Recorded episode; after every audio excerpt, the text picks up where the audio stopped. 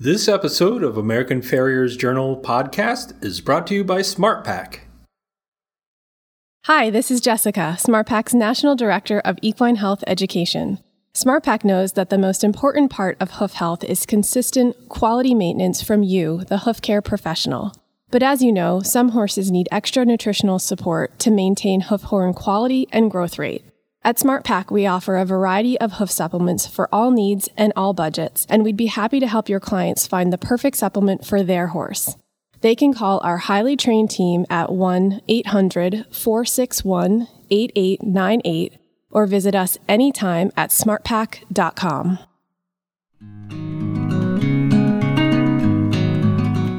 Welcome to the American Farriers Journal podcast. I'm Jeremy McGovern. Simon Curtis is known worldwide as a farrier and a lecturer, and earlier this year he became Dr. Curtis, adding PhD to his already lengthy list of credentials. His thesis was on the effect of loading upon hoof growth and hoof shape in thoroughbred foals. In this episode, the British farrier discusses his long family history in farriery, his joy from still getting under a horse after five decades of shoeing, Newmarket as a racing center, and his views on the industry. He begins this episode by discussing his entrance into his family's trade. As far as I understand, I know that my family was shoeing horses 150 years ago. Now, as it happens, the earliest recorded farrier in Newmarket had a forge about only 50 yards from my present forge, and his name was Richard Curtis and that was in the 1720s, which I believe is before America was invented. um, and, it, you know, people didn't move about so much then. So that is really too much of a coincidence. Um, I know my family in the 1900s were about only six miles from Newmarket. Uh, and so they moved back in. Um, I have pictures of my great grandfather, uh, grandfather, and great uncle in about 1905, all with their aprons on, standing outside a forge um, not far from Newmarket. Uh, so, so that was a, so we have a long-term history, and they were, as many were in those days, uh, blacksmith farriers. And in fact, even my father trained as a blacksmith farrier, and during the Second World War, he he wouldn't go into the army, into the British Army as a farrier. He had a bit of a downer on, on, on British Army farriers, which I certainly do not in this day and age. So he went in as a blacksmith, and he used to mention he used to mend the tank tracks. You know, the tank tracks are forever yeah. breaking, and um, and that was his job as a blacksmith to re-rivet them. Uh, so he he didn't see action in as much as he never fired a gun himself, but he certainly spent time in a trench under fire and he went over on D Day 6. So he didn't go over on D Day 1, but six days later he was one of those that followed up and went with the tanks, and, and that was his job. And he went across North Africa. But when he came back to Newmarket, still as a young man, uh, because he, uh, I think probably by the time the war ended, he was still only 20 and all he wanted to do, as he told me, was to get back to Newmarket and shoot racehorses. Um, he he was never one for, um, should we say, an army career. he was he was quite happy to fight for his country while the war was on, but the moment it was finished, he just wanted to get home and get back to his horses. Um, and him and his three younger brothers built quite a business in Newmarket during the 50s uh, and 60s. And uh, I began in 1972. My older brother Mark followed in 73, and my younger brother Nick followed in 74. So then, for a short time at our forge in Newmarket, there were actually seven Curtises, and there was probably another 13 farriers, farriers and apprentices. So that was a big, big operation, and we had 13 fires in our forge, the same forge as I'm in. Uh, we now only have four because that's all we need. Um, but I can remember days when all 13 fires were going. and that was hot and noisy. You can believe because we handmade all our own shoes as well, so it, it was quite something to behold. Yeah, yeah, yeah. You said you you started in '72. You you passed the diploma of the Worshipful Company in '83. Were you instantly just working on the racehorses, or could you tell us a little bit about yeah, no, about I, what Newmarket's my, about? Okay, well, Newmarket is uh, the home of horse racing. It's, I always say that it's you know the moment two people sat on the back of a horse, which was probably somewhere in Asia about five thousand years ago, they would have uh, they would have bragged that their horse was faster than the other one, and they would only be able to settle it with a race. So Newmarket did not invent horse racing, but what it did was it was the first place that codified it, and it, it and all over the world, horse racing uh, is run by very similar rules that were codified then. So it was the first time there was organised horse racing. Uh, so the Jockey Club, which rules racing um, uh, in the UK, and there's similar organisations all over the world, um, but that that that came about 200 years after racing began in Newmarket, because of course um, racing and gambling is a recipe for arguments, and they, in the end, they had to have an they had to have an organisation that could settle arguments, and that's really why it came about. Um, but Newmarket was founded by uh, James First of England, who was actually James Sixth of Scotland. So was the first time we had a king of both England and Scotland. And much as he's known for that, I think he's better known for founding Newmarket and racing. He he liked his racing, and that was, I think, in 1602. So a long time ago. Um, and obviously, it's changed. It was a it was probably a town of maybe 300 or 500 people then. It's still not very big, as you know, it's um, I think the population is 15 or 20,000. And there would be about that number of horses in the town at the busy times of the year. So it's still a, a town with more horses than people. Um, and it still has that great tradition of um, both rearing racehorses at stud farm and uh, and training them and racing them. Yeah. So you know, yeah, in getting back to your early days, that was the primary focus of your work it was. I, I learnt to shoe on the racehorse, and I know that not just in, in the UK, but also in the States, there is sometimes a thing about farriers where they turn their nose up about platers. So I always say I'm proud to be a plater. Um, the one thing you learn to do when you plate racehorses is nail a shoe on any horse. You know, when I when I go and shoe a hunter or a cob, and I do still shoe those type of horses. It is just a pleasure to knock a big nail into hooves that feel like oak to me. I think it's easier to scale up. So, in other words, farriers that start on racehorses, um, and then and then in the end develop to doing sports horses and bigger horses. Uh, find that uh, I'm not saying they find it easy, but they find it easier than the guys that try and scale down. Um, and of course, you have a you have a great farrier in the states who started on racehorse like me, Bob Pethick. He he went the same route, and I don't expect he. I think it would be very rare for him to get near a thoroughbred these days. Um, so it, it's a similar thing. If I think whatever people think, uh, all shoeing is just variation. So uh, they're all transferable skills. But of course, I never hotshod horses for the first 10 years of my career.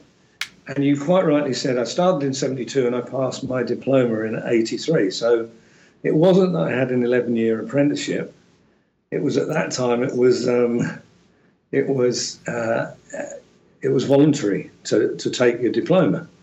Um, and I had to learn, well, I learned to hot shoe horses then to pass it. And I learned to make shoes for all types of horses and I found that enjoyable. And in fact, um, although my career in some ways has come full circle, where I'm now back happier working with thoroughbreds, um, I still have a lot of enjoyment.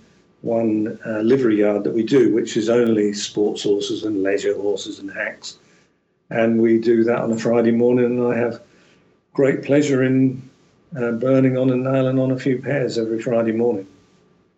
I'm not saying I'd have great pleasure if there were 10 sets to do, but a few pairs makes me happy. Yeah.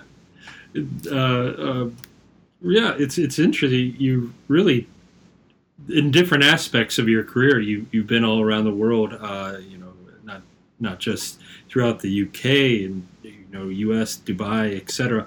Um, you know, kind of let's fill in that gap a little bit and talk about the as your work progressed and, and mm-hmm. you began to flourish. Okay, so I I would have to say that after 10 years of just shoeing racehorses, and actually I did very little stud farm work then, um, I was starting to vegetate just a little bit. And uh, so I was looking for a challenge. And uh, my challenge was taking the diploma. And I, I'm one of those weirdos that actually enjoys examinations. And I know that's very few people in this world. Most people get stressed. I just look on them like a quiz or something. And um, so I then decided, well, I was going to become an associate and then a fellow. And technically, you're not allowed to do that in under five years. And so that was my aim. Well, it took me seven years, but I think if you don't have an aim, you know, uh, then you never get there. So I didn't quite achieve my aim, but I did it in seven years. So that involved um, really learning how to shoe all all breeds, certainly of British horses, and an awful lot of the skills and the conditions and the lamenesses that that these horses might have. Um, uh, part of the fellowship is uh, lecturing. Now, I could have no more stood up in front of an audience when I was 20 years old than fly. So I don't know what happened. It wasn't even a gradual process.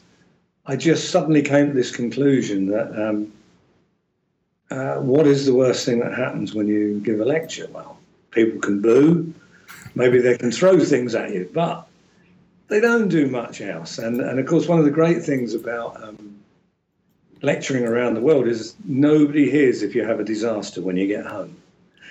so, um, so I, I, I took to lecturing uh, the writing part, um, I had been asked at various times to write uh, articles, you know, horse magazines asked, our Forge magazine asked. And, and, so I had sort of written a little bit, and I actually found I quite enjoyed it. Uh, so here's the funny thing, Jeremy. Um, at school, at the age of 16, I failed our English exam. So I have no qualification, even in my own language, to write, which I hope gives all farriers great heart because they're forever saying to me, "Oh, you write books, I can't write very well, or I'm semi-literate." I don't. And I say, "Listen, I I failed our basic exam in England, uh, English, um, and." Maybe because I wasn't like a lot of farriers so interested at school, and um, I would like to think I write a little bit better today. But I would have to say um, to a professional journalist that when people talk about um, various uh, grammatical things, I haven't a clue what they're talking about. if they talk to me about a preposition or I really don't know what they mean. Um, I can get the difference between a semicolon and a colon, but that's probably about as far as it goes. So, so I I enjoyed writing. I actually think um, sometimes we do our job down, and that shoeing horses is actually quite complex. Um, so I enjoyed the challenge of writing about complex things, uh, trying to put them in a simple way to explain them. So again, I think that's a challenge. It, it, it's different than um, speaking and lecturing, of course. You have to be a little bit more formal in writing but it's still a similar challenge is to to is to communicate. In other words, uh, so I never had any training in communicating. I never thought about it, but uh, I enjoy doing it. Really. Yeah. No. Absolutely. I would say among the books in farriery, the idea of putting complex subjects into easy to understand terms. Uh, your books have always succeeded in that, and I'd remind people you could still find uh, Simon's books at uh, Ali Hayes's Horse Science. You can go to her website to order it. Uh, uh, Farriery uh, Foal to to Racehorse, and then both volumes of uh, Corrective Farriery. Um, now, uh, you told me earlier you were working on a new book. Can you tell us a little bit about that? Well, I can't tell you too much, Jeremy, because uh, I'm always. Uh, uh, I, th- I think there's not really a worry that somebody would say, "Oh, that's a good idea. I'll do it."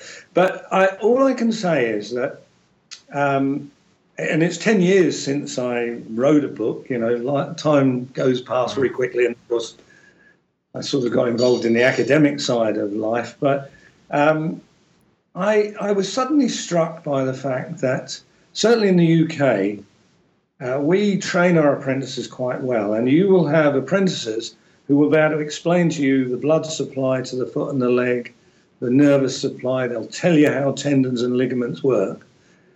You ask them how the hoof grows, and their mouth drops open, and they wonder why you're asking it. So I was struck by the fact that as farriers, we have that's the one thing we have in our hand every day.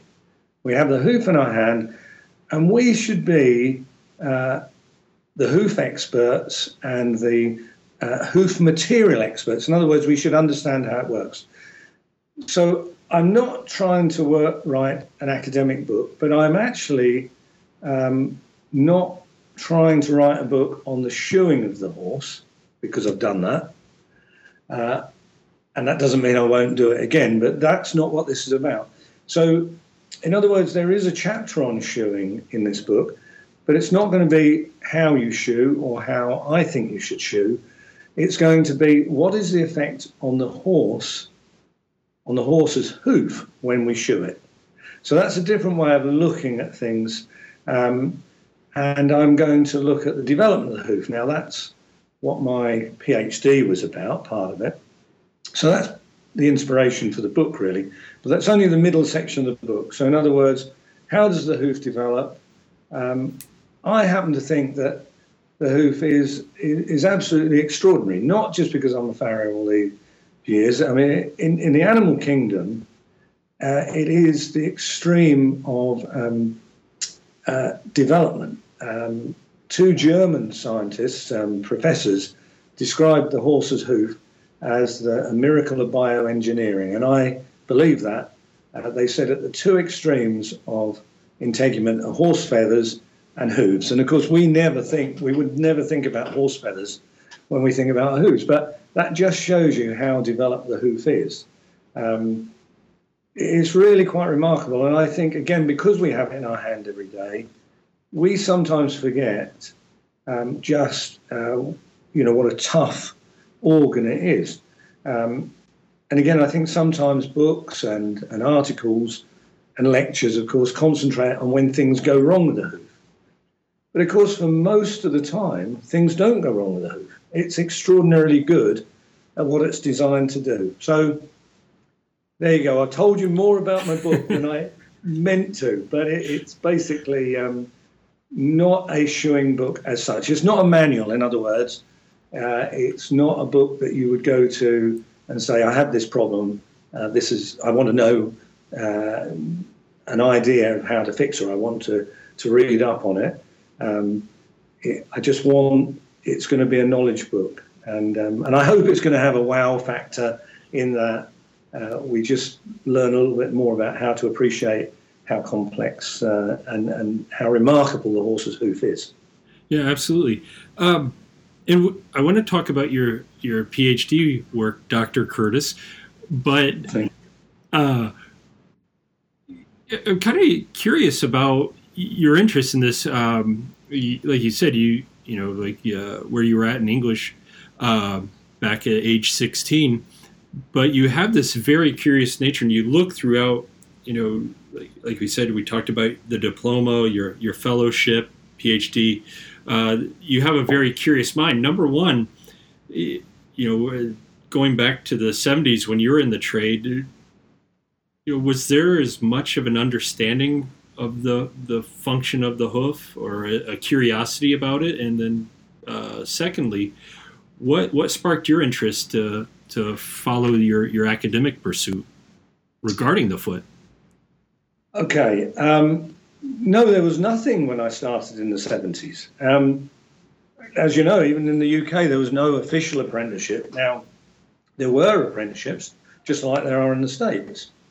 And there was only one farrier school at Hereford, which is still there. Um, and the Worshipful Company of Farriers, all three exams were voluntary. Uh, there weren't clinics or workshops. The first clinic I went to was in 1983, just after I took my diploma. And that was a guy making um, bevels for Suffolk horses. And he he said that because he, you know, I was then in my late 20s and he was in his um, 60s. And he said that for him to give any information to another farrier was very, very hard because he'd shod horses in the 30s, which I'm sure was like in the States, it was very hard times. And he said, anything you knew, you didn't share with your competitors. And um, so there wasn't much on, there were not many educational opportunities.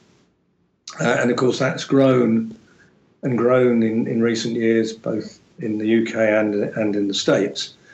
Um, okay, so yes, I was always. I'm glad when you said I have a curious mind. I'm sure you mean that my mind is curious about things as opposed to my mind being a, a, little bit peculiar or something.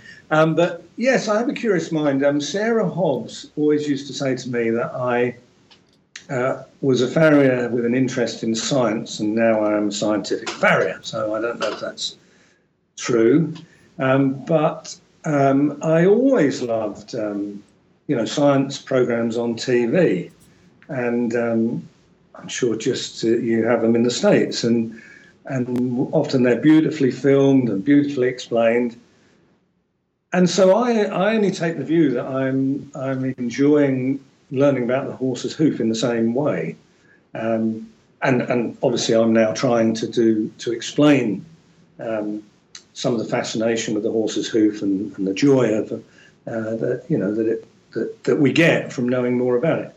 Um, I had never considered any sort of academic career. As I say, the, the three exams uh, in the UK uh, were just a challenge to me. It was, you know, my own personal challenge. I set myself that challenge.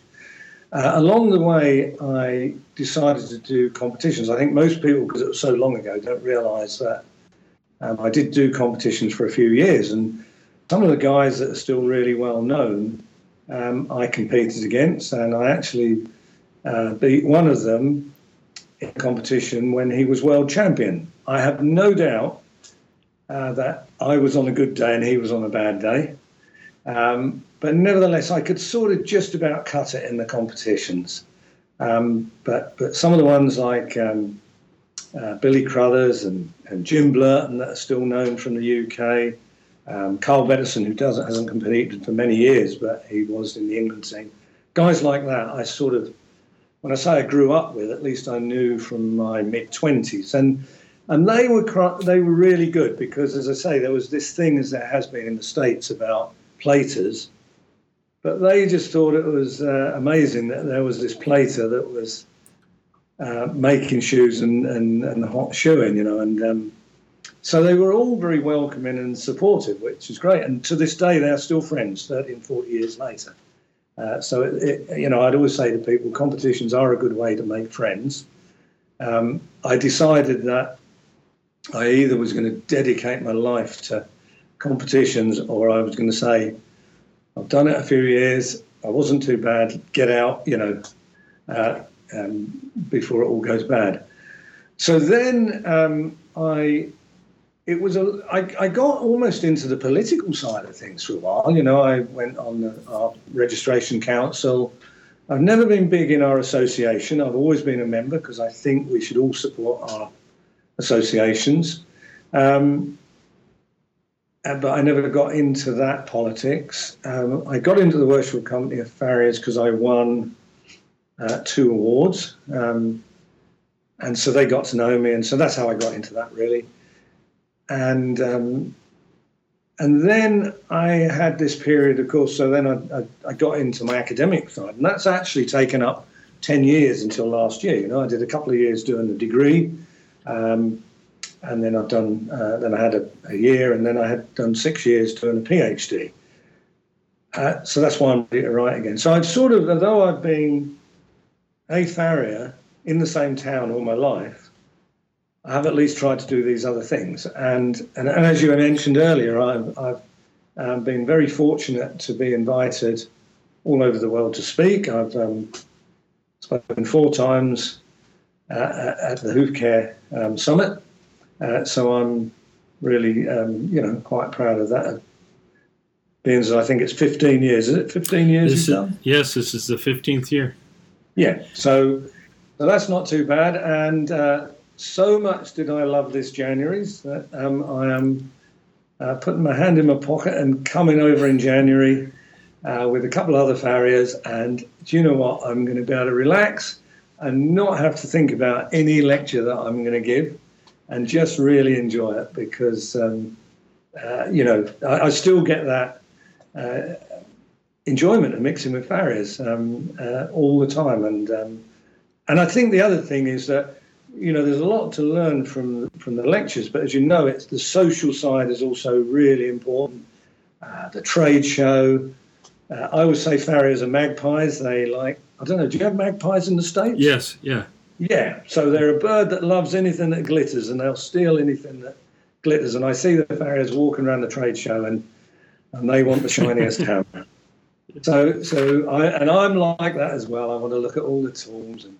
Um, yeah, so I've, I've sort of had this quite um, fortunate wide ranging, and I'm and I'm hoping it won't end as well. You know that I see, I, you know, I've got a couple of invites for next year, which are nice. One in the states, one in Norway, and uh, I've got three, and one in Finland so far. So you never know where the next invite's coming from, really. No, no. And as I, t- I told you when I saw you in England, uh, your lectures have rated among the highest in the entire history of the summit. So, if anybody listening ever has the opportunity to see you speak, don't don't hesitate. Go into your own pockets and make sure you go if you've never seen Simon speak. Um, going back to that idea, and I completely agree. The networking aspect, really, of any any event you go to is is so crucial.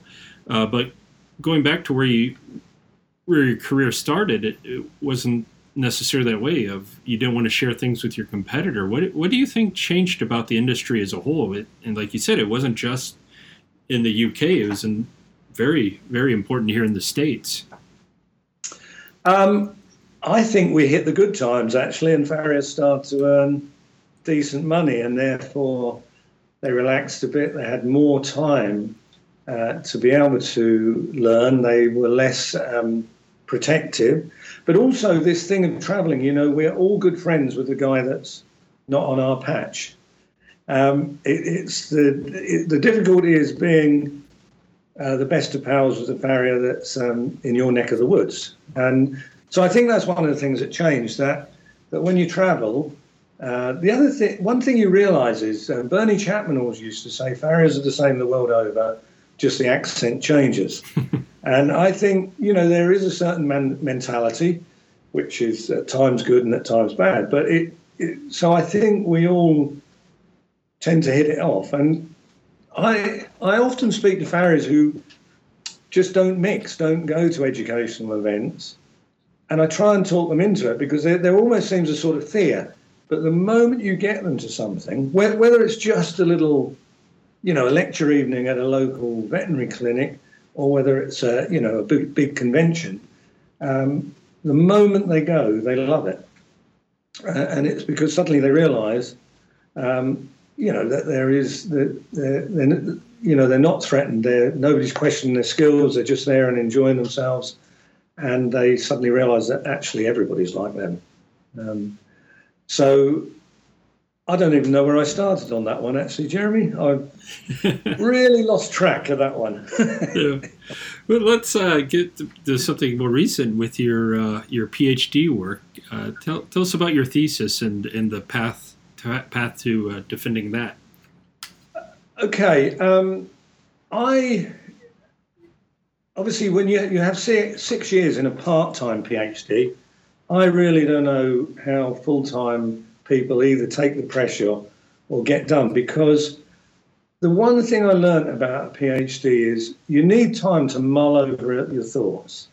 There is a reason why it's called, you know, philosophy, a doctor of philosophy. You you have to think more deeply about it. Um, uh, John Riley, as you know, he he began as my professor, and um, uh, and he came over with me with me one time to Cincinnati, and and John always said that PhD is is about uh, drilling deeper and narrower.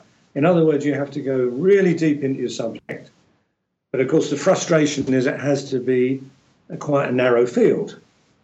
And and I still get people saying, "Why didn't you study this? Why didn't you do that?" And of course, my glib answer is, "I've left that for you to study."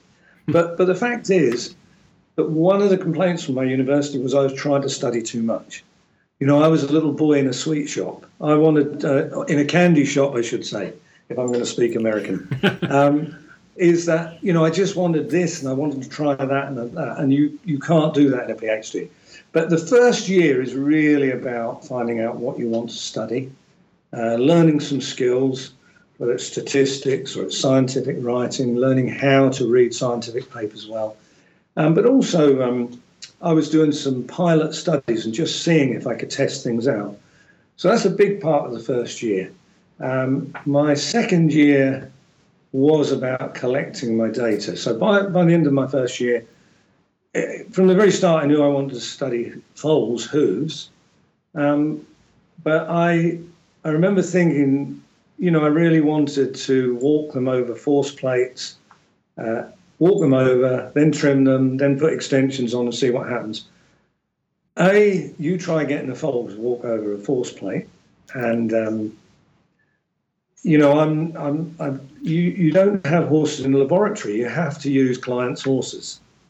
So there's a limitation. So we, we ended up where we tried out pressure mat, uh, which you can stand them on and get lots of information.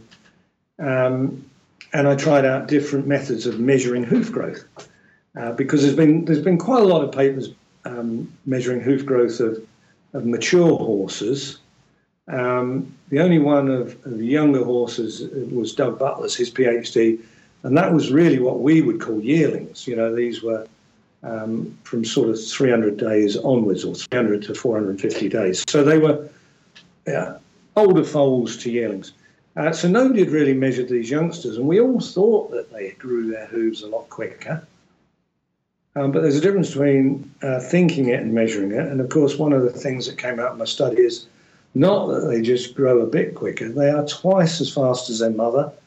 Um, they renew their hoof three times as fast as their mother. Uh, so there's lots of speed. Now, is that important? Um, I think it's important because the faster something grows, usually means the faster it changes. And that can be beneficial or it can be detrimental. So if something's going wrong with the hoof of a foal, it will go wrong very quickly. But as as farriers who work on foals will tell you, the nice thing about working on them as a farrier is if you get things right, you really see your results quickly. So, um, so those sort of things I was interested in. Um, as, as, you know, my my big thing um, from my PhD uh, was that I can measure that hoof compresses. Now, most farriers are not surprised at that, but I have to tell you, scientifically, Nobody had ever even suggested it and certainly not measured it. So that's quite a big thing. And, and my hope from my work is that people don't say, oh, well, that's just about foals. I don't do foals. I hope they really think uh, this is about the physiology of the hoof, this is the way the hoof works, and therefore, uh, you know, the way I trim it or the way I shoe it will bring about this effect of compression. And compression of horn explains an awful lot of things. You know, the, the very simple thing of where we all believed that a horse got a club foot because the hoof was growing faster at the heel than the toe. In some ways, that's still true, but of course, nobody ever said maybe the toe's compressing. And actually, I think that's more what's happening. The, the, the heel is not compressing, but the toe is. So, so when you start looking at um, hoof deformation in a different way like that, then I think farriers will start thinking about different strategies. Uh, so, in other words, it's probably 15 or 20 years since I know it was uh, written about and, and spoken about uh, putting on a heart bar to unload heels that are collapsed. And everybody will say, well, look how fast those heels grow. My point is that, the horn at the coring band is not being generated any quicker in those cases. What it means is that that horn is not being compressed after it's been generated. So that's a different way to look at it. So, in other words, when we know things, instead of arriving at um, shoeing strategies by luck, we might start arriving at them uh, through logic and, and you know and rational thinking. Yeah. Do you think that's uh, you mentioned earlier farriers wouldn't necessarily be surprised by the the, the idea of compression. Uh, do you think that's what the you know, maybe maybe I'm not phrasing this correctly, but the the chasm between where veterinarians are and where farriers are is farriers are operating by trusted practice from from experience and not necessarily basing a lot on on maybe research that hasn't existed. Uh, no, uh, yeah, you're quite right. They, the, the, the farriers base it on that. But you know, veterinary surgeons, um, certainly in the UK, are forever telling me um, why why um, do do farriers not base uh, their work on science? I have to tell you, vets are just as bad as farriers. They they sound more scientific uh, to both us and to the clients they are no more scientific than farriers. Once they get in their head a method, no scientific in the pa- paper in the world will change them. You know, they talk about evidence based practice. Um, you know, the, the funny thing is, the interview I had with uh, my big professor, who I only met a couple of times in my whole PhD, he actually told me almost, his words were, were almost to stop trying to be too scientific and trust my judgment. You know, in other words, he was saying, uh, you've had 40 years of experience shoeing horses. You've had four or five years of academia. Um, you know, he said, I know what I would trust most, your, your, your, your practical ability. Uh, so I probably allowed the, the, pendulum to swing too far to all sides. There, there's nothing wrong with long-term customs. And the reason most of them are long-term is because they're good. But it, we still have to challenge them all the time. In other words, you know, uh, again, there's also the case that because something's been done 100 years, it doesn't mean it, uh, it, it isn't the wrong thing to have been done 100 years. So I think as long as we, we challenge what we do, we shouldn't be frightened of long term um, practice because that's the biggest laboratory we've got. And so we, we still can't test all these things in a laboratory. We, we have a big job of even just how to measure them, you know, how to measure effects. Um, eh, in the end, we often come back just to opinion. I, I, think so. I think we're getting the balance right. I'm I'm certainly never suggesting that either a huge number of farriers should become scientists or they should throw away their traditional skills and just go by what's in the scientific paper. I think I think the thing is um, that hopefully there will be more and more science which will be um, applicable by traditional methods. And we we need to help the vets in science, whether they know it or not. I mean, you know one person who really knows it, which who is um, Professor Weller. She knows that she needs the help of farriers, and actually, um, Professor John Riley was just like that as well. Um, he, he knew that because vets definitely look at the hoof in a totally different way. Um, and we also have to remember that vets are not trained to be scientists. As I say, we might think of them, and some of them become scientists, but they're trained to treat animals. So they as well have a different view. Um, neither of my uh, supervisors for my PhD was a vet. Uh, Dr. Sarah Hobbs is an engineering scientist uh, she applies her engineering skills to the horse's hoof.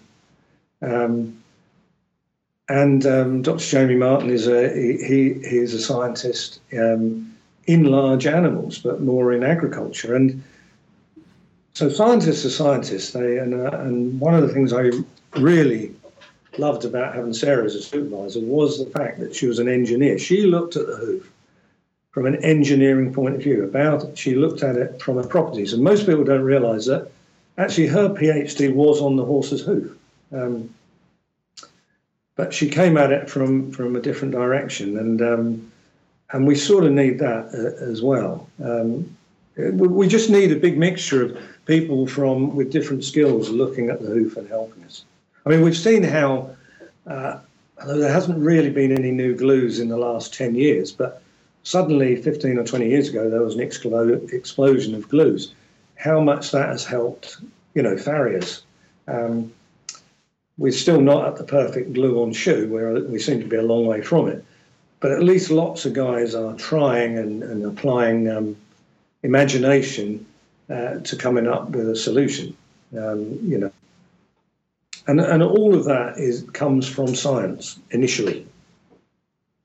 Yeah, yeah. going back to like the different groups, how, what do you see the big difference specifically between how farriers look at the the foot and how veterinarians look at it? That would seem to me a very loaded question, but I will do my best to answer it as diplomatically as possible. Okay, here's the first thing, uh, and I'm really not being derogatory to vets, but when farriers see a lame horse trotting towards them, their first thought is, oh goodness me, I hope I haven't lamed this horse. Uh, vets see it and they go ka-ching. All right, so there is a different philosophy. A lame horse for a vet, they will always tell you, because they have to earn a living, that it's not good news. Well, I know lots and lots of vets who only work on lame horses, so they would be um, starving to death if there weren't lame horses. Farriers don't want to see lame horses. Um, and so that's that, that's an immediate difference in philosophy. Um, I I think we were talking just earlier about um, how about farriers and about custom. I think farriers intu- intuitively know that uh, we have to protect the hoof structure. And again, over the last 20 years, there's been quite a debate about, well, for example, the four-point trim and and and um, uh, Mustang roll. And but but the way I take most of that is how do we get the breakover point back without destroying the structure of the hoof wall. Um, my experience of even very experienced vets and, and well known vets is that they, because they don't have the same feeling for the hoof wall, they see the hoof as just um, almost a solid, solid object. So when, when, when they're asking for a horse to be trimmed in a certain way, uh, they're not considering the problems that the farrier has of nailing the shoe on. They're not considering that, that possibly rasping that wall into a straight, straight line may be destroying some of the important structures. And there might be better ways to achieve the biomechanics um, without um, damaging the structure. So I think they see that. Um, I think they also occasionally have this thing um, where they see a, a, misshapen hoof, and it's almost to the farrier, well, how can you possibly have allowed that? Or, you know, and I say to the vets, well, unless every foot in the yard is like that, I don't think we can blame the farrier, can we? You know, we, we have to accept that that um, there are some horses that, that have problems, and imagining just because the farrier works on it.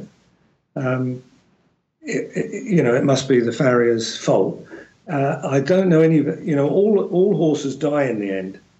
I don't know any vets that take a res- personal responsibility for every horse that dies. You know, mm-hmm. sometimes ha- horses die of a disease, uh, and you can't blame it uh, on the vet. And sometimes horses have a laminitic condition or have crushed heels and long toes, and that doesn't mean that that is the farrier's problem the other side of the coin might mean that good farriery can help it. But I actually think very few farriers actually cause problems. I think very good farriers um, overcome problems better. But I, I don't actually believe that, that, that there are many foot problems directly caused by farriers. I think, as I say, we're left carrying the can sometimes for them and sometimes unreasonably. Do you think that's ever going to change? Um, probably not. I think um, I think it's not just either a chip on the shoulder or farriers having a whine, but um, you know, veterinary surgeons are almost to a, a, man or woman very intelligent people, and they are highly educated. They're very articulate. Now, there are certainly some farriers that fit into that category, but most farriers are both less educated and less articulate. Uh, so, who wins the debate? Well, the person who's most articulate, and uh, in many cases, who who who in the end has the uh, confidence of the owner. And I'm I'm really sorry to talk like that because that's making everything sound like it's conflict. And and obviously there are always um, great things uh, where where there's great collaboration, where we can do things the vet can't, and the vet can do things we can't. And I said to you earlier, I was at Rossdale's, which is the big veterinary hospital, which I retired from three years ago, but I actually worked on a fold today, and it was really nice to be back there. Um, you know, talking to the veterinary surgeon who had called me in and, and to the owners and, and having a collaborative effort uh, to try and get this foot on this um, six month old foal and, and, and get some improvement. Uh, so I don't want to sound as if I've, I've, got a downer on the vets. I, I haven't. I just I do actually think there is a communication problem, and I think just like us, they have a mortgage to pay, and sometimes that uh, is in conflict uh, with um, absolute.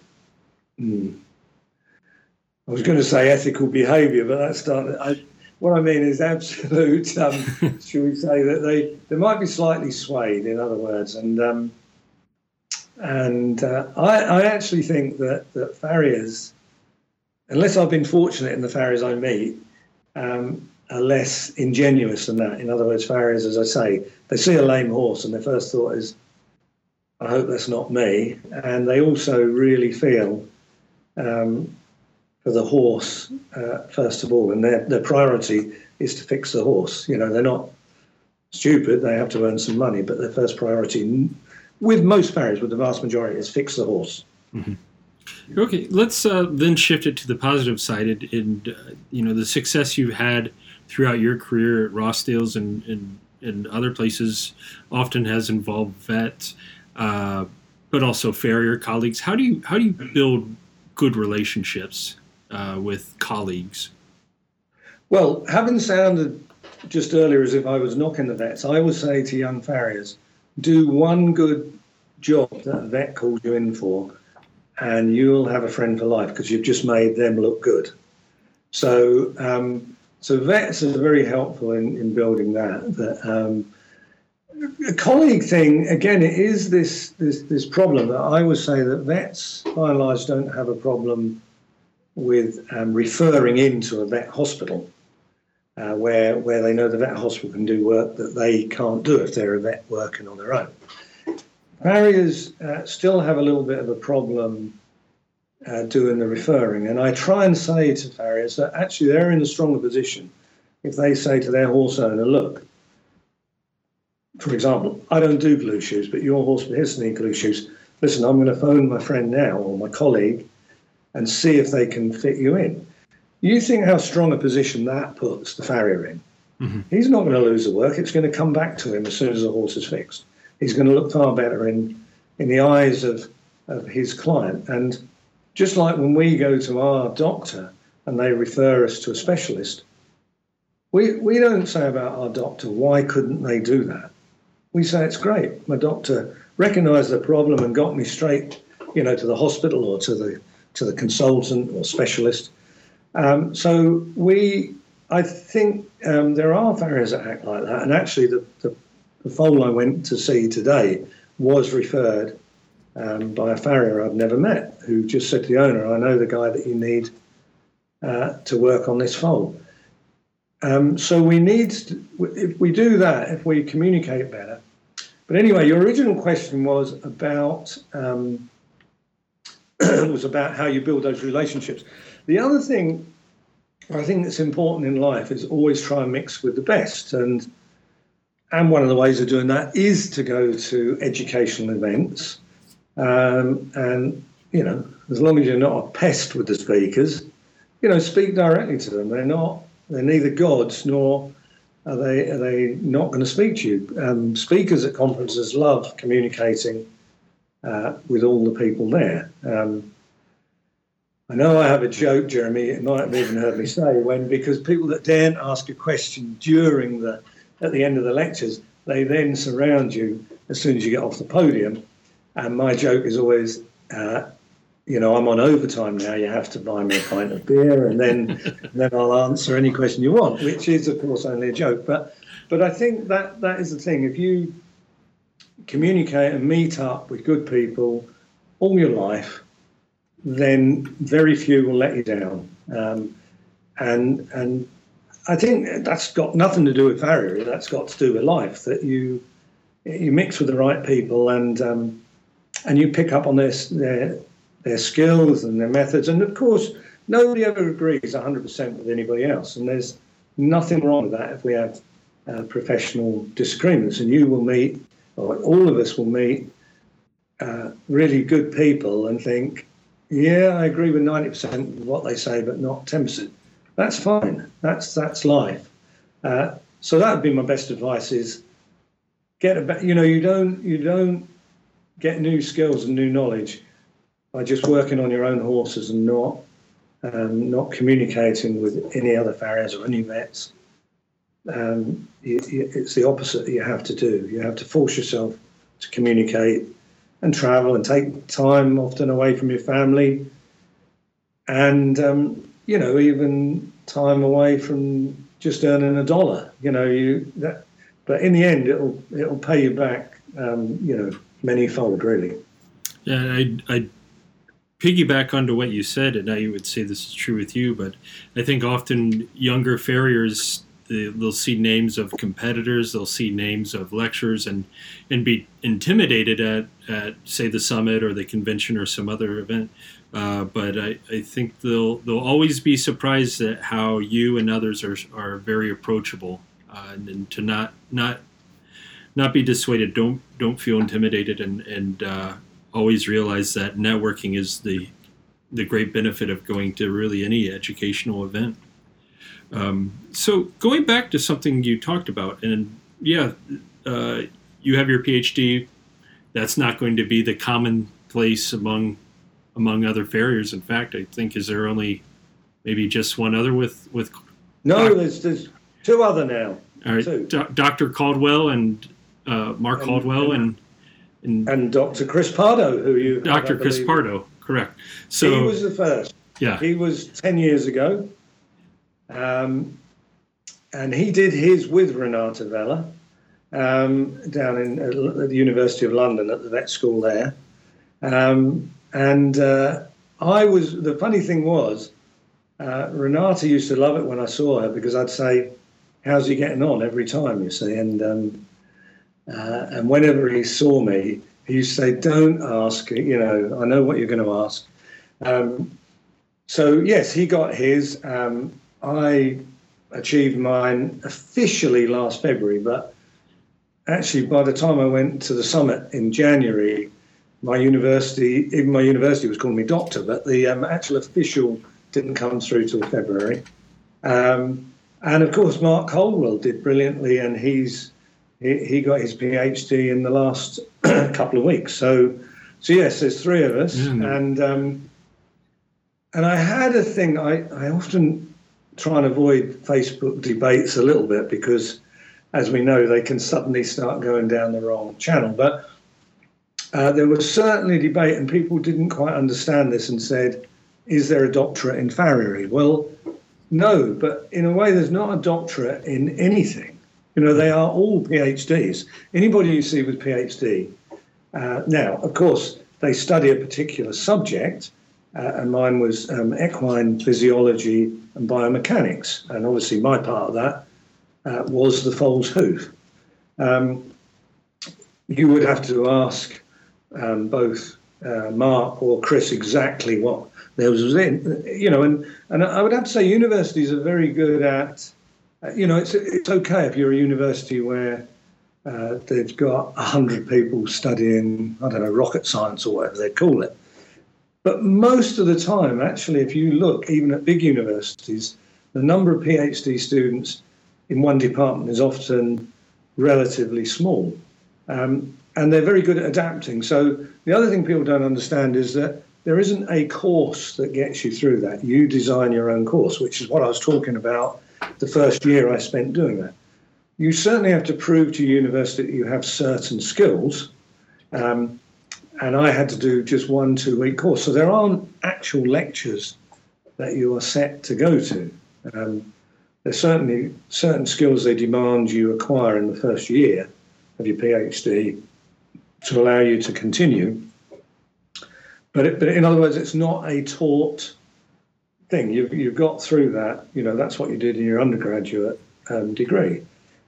So you build your own course, and you, you know, I went off to both uh, University of Utrecht in Holland and the University of Berlin in Germany. Um, and because I identified that was where there were some of the things I needed to learn. Utrecht is very good at analysing uh, locomotion in horses, and uh, Berlin uh, is very good at actually making slides from horses' hooves. The Germans are extremely good uh, at looking at anatomy, and, um, and that's where I went to learn to make slides of hooves, which I needed to do to do my microscopy uh, study of my uh, both fetal hooves and, and pediatric foals hooves. So, so you have to do it yourself, you know. And um, I mean, I really don't know in a way how other PhD students do it. So you, it's a little bit lonely at times. You know, you don't,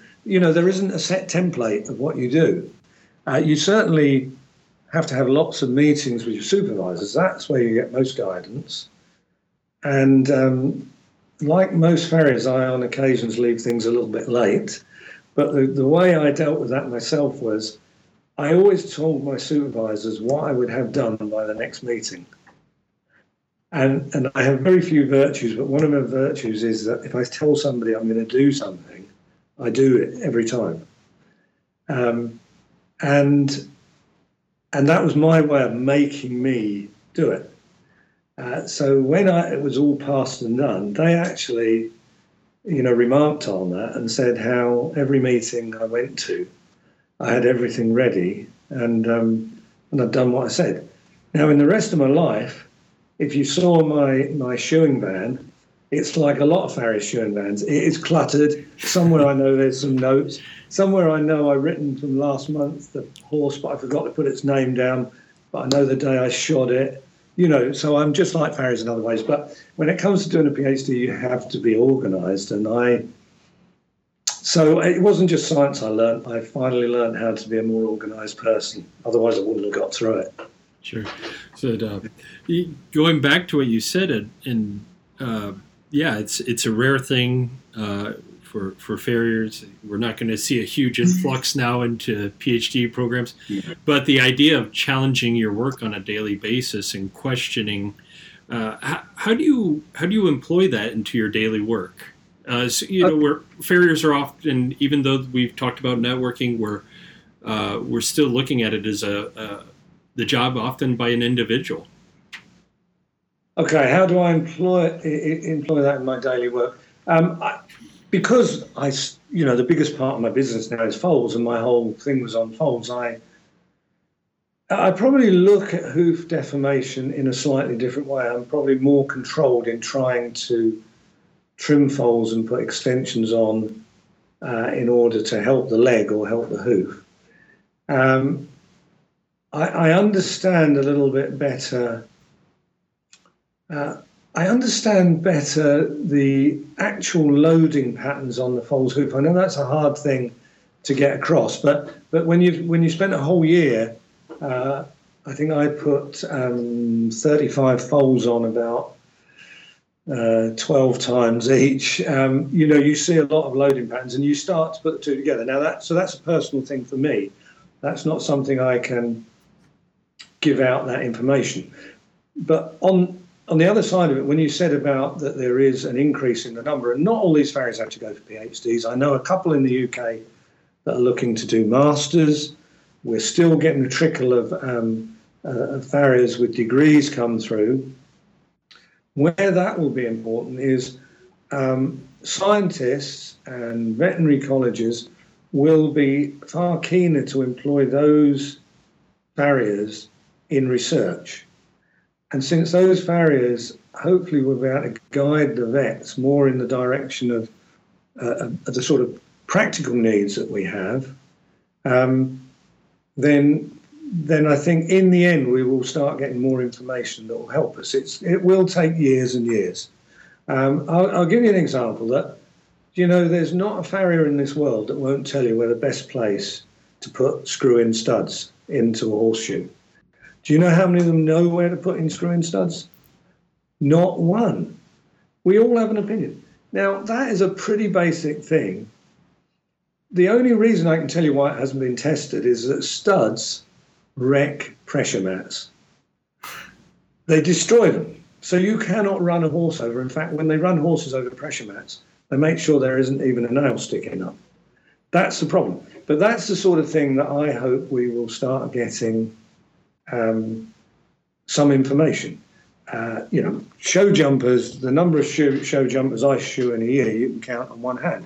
But nevertheless, again, farriers would um, you know, and horse owners do not know what studs work best on what surfaces.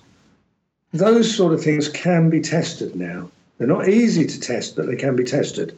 You know, there are um, there are ways of, of, of, putting markers on horses and filming them and testing the surfaces. So, in the end, that sort of information needs to feed back in. In other words, instead of everybody having a different opinion, and the person with the strongest opinion or the most plausible argument wins, but it isn't necessarily true. Um, you know, we have to start getting past that sort of thing. In my lifetime, we've gone through a period of uh, shoeing horses with uh, greater width and more length, and now we seem to be recoiling from that. And we're doing that because of persuasive arguments. Um, uh, you know, there, there, there are a number of, shall we say, fads that have come and gone. We should be able to test those. And most things are testable if there's enough money and there's enough will and there's enough time. Uh, and one of the things that, that that's one of the things about PhDs. There's this trade-off. You get your PhD, but you've contributed something um, that gives knowledge. And my university was quite strong on this, and I think certainly most are in the UK, and I would imagine in the US, that they do not want research for research's sake. All the way along, you are asked, how will this contribute to your, your industry? Will this have an impact on your industry? Um, you know, what, what will be learnt from it?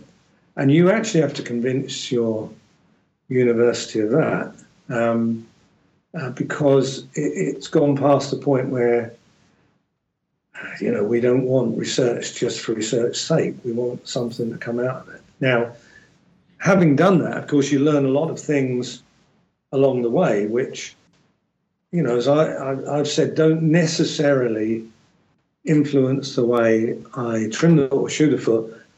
But I quite like the wow factor as well of, uh, you know, wow, I didn't realize the hoof did this or the hoof was capable of this. Um, uh, you know, so so there is nothing wrong with that, but I think that that's the trade-off with a university that you are supposed to supposed to contribute um, to your industry. Now, uh, you'd have to argue: is my industry the horse industry, or is my industry the farrier industry?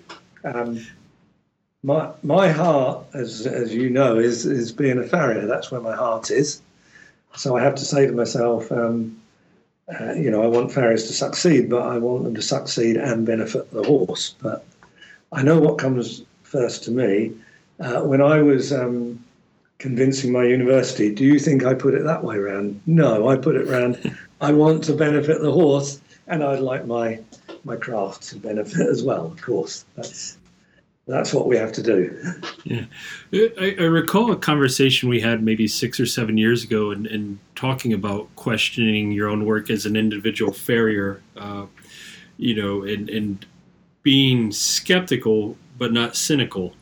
Uh, you know, for those who aren't going to, to you know, that there's a distance to, they're not going to be involved in academics, but they want to to analyze their own work or question their own work, what advice do you have of how to look at your work uh, or how to take in new ideas and question them? Uh, getting back to the idea of being skeptical but not cynical. Okay, well, it, it is a balance. I I always tried to be my own biggest critic without beating myself up about it. Um, I hate it when I hear farriers condemning their own work. Um, you know, I know that might sound like that's a rarity, but it does happen. And it, and especially happens in an environment where they think some of their peers are, in their mind, you know, have achieved more or, or what have you. So you need to become critical of your own work without beating yourself up about it. Um, I I think uh, again, it is um, a question of you're only ever going to confront your work when you meet up with other farriers and you discuss things on, on an even even plane. So whether, as I say, whether that's a just a simple farrier evening or a barbecue, or whether it's a big convention, um, that's where these things are discussed. Um, I actually really do genuinely find that the, the farriers that, that the more they mix, they mix, the more they're confident of their work, but also confident enough to criticise their own work. Um, I think from the point of view of self-education, you know, we have all these opportunities now. We have um, written, you know, we have um, American Farriers Journal, we have uh, one in Europe, one in the UK. We have these uh, conventions, and uh, and and that's the only way to um, to escape. I I still know, you know, there's there's one or two farriers in my neck of the woods in, in, in Newmarket who I am friends with because I've known them 30 or 40 years. I have never ever seen them at any lecture or event or anything. Um, and I know that you know, they they they keep their clients because they have many other skills and they're experienced, um, but they they have never moved on, and they don't get new clients. Um, I certainly even um, a a job that I did overseas from the UK recently. Um, you know, I was flown a long way to do that job, and the farrier said he wasn't well that day, so he couldn't turn up and see me. Now, I was clearly not trying to steal his work. I was certainly not going to fly, I don't know, 6,000 miles every month or every six weeks to shoe a few horses. Um, and I just thought it was a pity. And I was talking to another local farrier there, and they said exactly that, that he never, there was a bunch of farriers who communicated with each other, but he was not one of them. And, and you know, it just didn't look good. I was no threat to him. Um, but you imagine what the horse owner thought when when when they have flown me all that distance and their farrier cannot or suddenly finds they're ill uh, and and can't turn up. So I, I think we have to, uh, you know, maybe some characters you some people you can't change their character, and that you know, there there will always be that.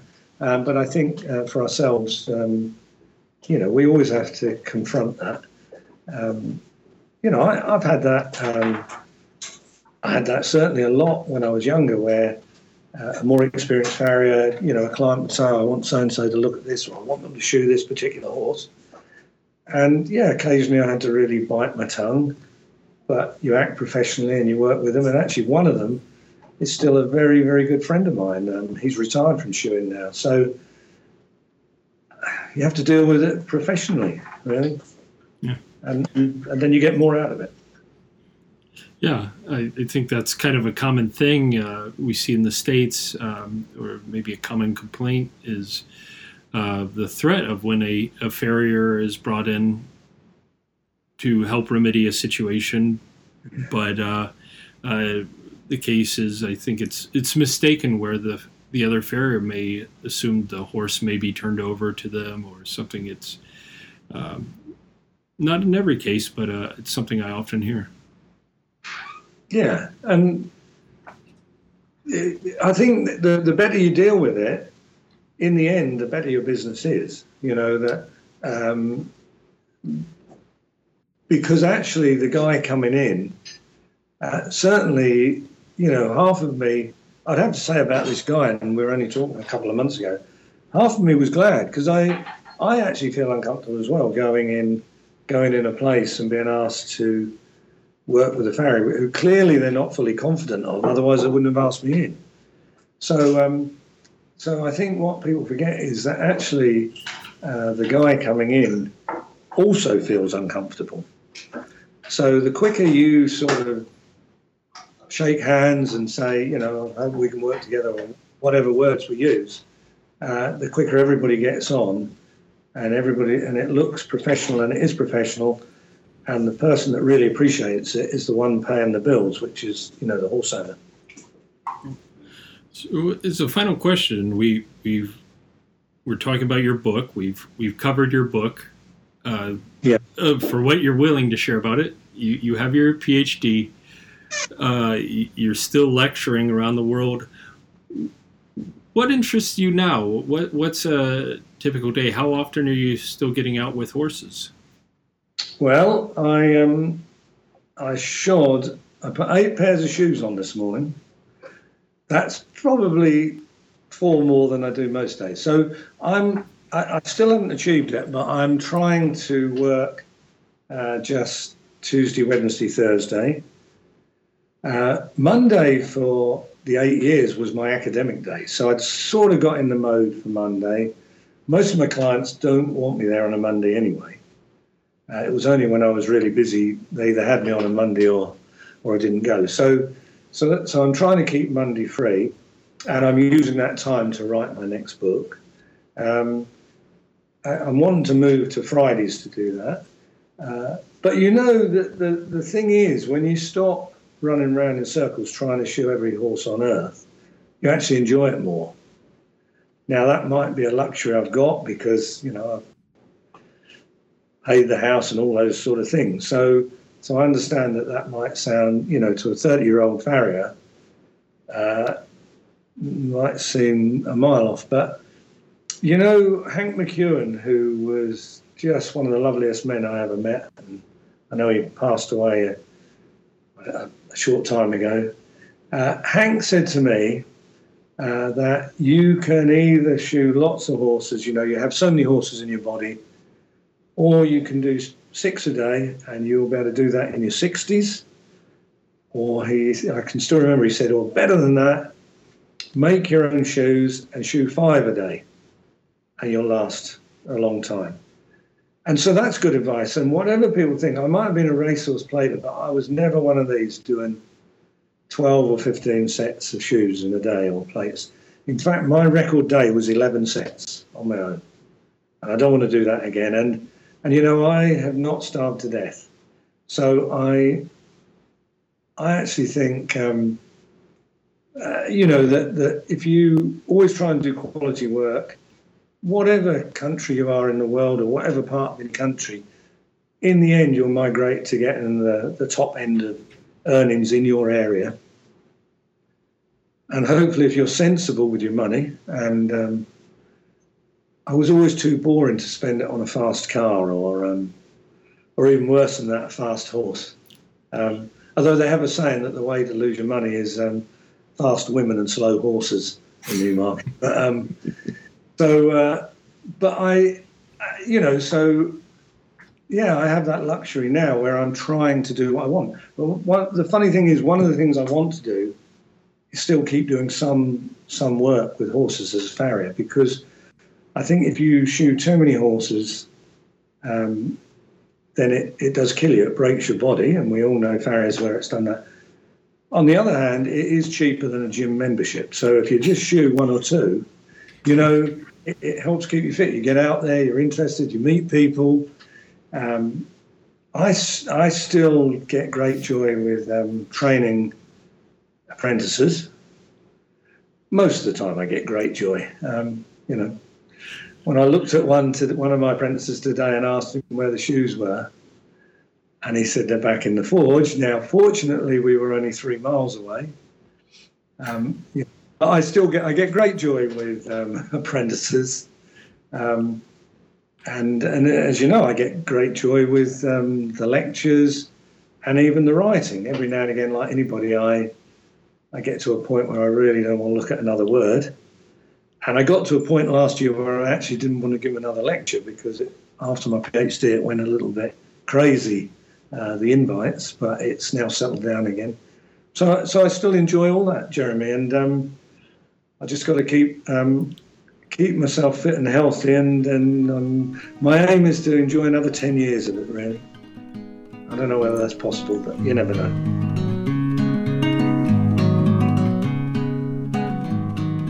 I'd like to thank Simon for joining us in this episode. I'd also like to thank SmartPak for sponsoring it. If you have any questions or comments on this episode, please post it to this podcast page at americanfarriers.com slash podcast. And until next time, thank you for listening.